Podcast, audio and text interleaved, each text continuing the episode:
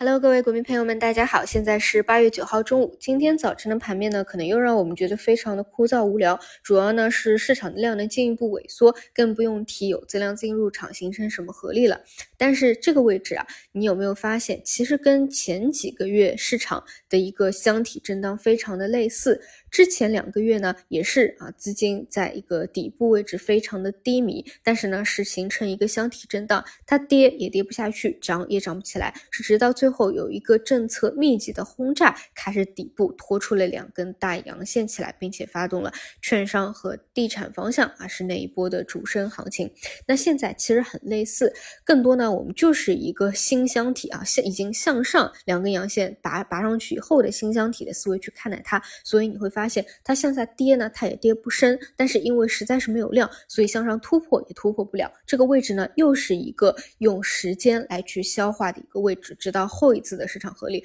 所以实际上啊，这个位置的思思路和想法应该跟前几个月那个底部的啊区间震荡应该差不多。这种应对的方式呢，无非就是两种。第一种就是震荡收阴的时候，你能够判断出来哪个方向是主流或者未来突破的一个，如果有突破的一个主流，那么去进行一个低吸；要么呢，就是去等待未来真正市场形哪一天形成合力了，右侧翻量突破了，去进行一个。领涨方向的跟随，那这个就类似于什么呢？就是那个活跃资本市场提出的第一天啊，底部拔阳线起来的第一天。但是就怕呢，就是说在震荡的过程当中啊，啊回调的过程当中啊，你又去担忧说会不会再去回到三千点啊，这样感到非常的恐慌。其次呢，在右侧起来的第一根阳线又不敢去做跟随，这样子的话呢，你后面啊到时候呃。就像这一波的券商地产涨起来一波，你又要想去追，那无论是盘整不跌，还是像地产这样的一个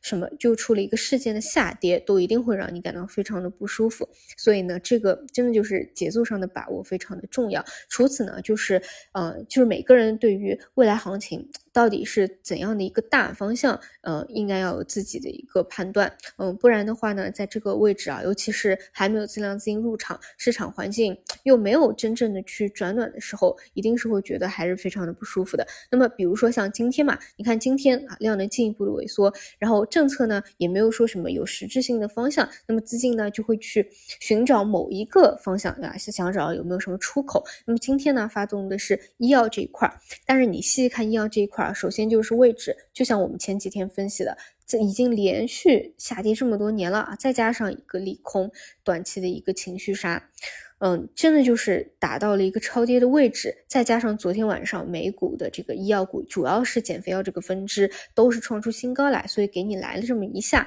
那么你细细去看呢，你会发现很多啊，可能还是跟减肥药这个题材的一些分支延伸出来的分支啊，都多少都是相关的啊，就是并不是说整体啊，就是反腐的行动结束了，或者说这个分支它一定说有什么特别强的一个持续性，哎，这个确实。不太好说，而且呢，就是比较讽刺的一点啊，就是像美股的这种减肥药啊，就是诺和诺德啊、礼来啊，真的都是已经大涨创出历史新高了啊！你知道是历史新高这一块，然后再刺激了我们这边超跌的一些医药股，本身呢，就是真的跟这个美股的上涨没，就真的是没关系啊！就你要要说是跟美股的话，美股都已经是，你要知道这种里莱、诺和诺德啊，真的是在走一个非常让人羡慕的。呃，长牛啊，慢牛啊，这样往上的啊，真这这边就是一个超跌反弹，嗯，就是这一块儿只能说是今天啊或者短期超跌的情况下，资金找到的一个出口吧，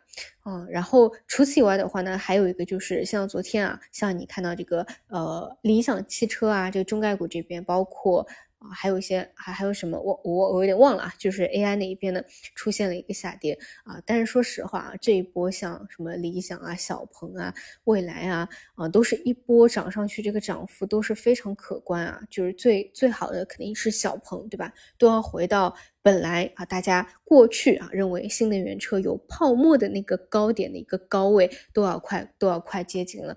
所以就是说，嗯，如果你只是拿一个已经快要创出新高的，然后对吧，跌了一下，然后去宣传一下。这种报道呢，真的是非常的不客观啊！所以，就是作为一个资本市场来说，一个厂子里面有没有足够的量能，有没有流动性，到底能不能够活跃起来啊？真的是为什么说非常的重要？就是你在一个流动性好的市场里，其实很多方向真的都是可以，就理论上它其实是可以涨的。你看。美股、A 股很多是同样的方向和题材，为什么差距就这么大？所以这也是为什么我个人就是在一个阶段里面啊，可能以一个月为纬度，还是会特别关注券商板块的一个动作的原因，就是很现实的一个情况。你再去拉 AI 向上百年，再去拉中特估，你实际上都没有吸引进来很强的增量资金入场。但是外面的人他是真的，如果券商有持续性，他们看到的话是会，尤其是有啊带动右侧突破的话，是会有资金逐步的进来的。那么把台子搭好，对于很多其他的好的方向来说，真的是一件好事。所以呢，不必要在这个位置啊去内卷，或者说 就是去 dis 券商啊，觉得啊确实金融拉起来了会对市场更不好。那其实是主要还是能不能够吸引增量资金进来。我们就拿这个昨天美股大涨的减肥。药举例吧，关于减肥药呢，我是很久以前，大概大半年以前就一直在跟踪了。但是呢，我一直很火大的一件事情就是 A 股啊相关的啊，无论是正宗也好，还是诺和诺德的上游这个原材料也好，它就没有什么明显的一个涨幅，而且哪怕有一波行情，真的就是那种特别短的一个行情啊，来了一波以后给你阴跌下去，来了一波以以后给你阴跌下去。就完全跟那种走势没得比啊！那到底是什么原因造成的？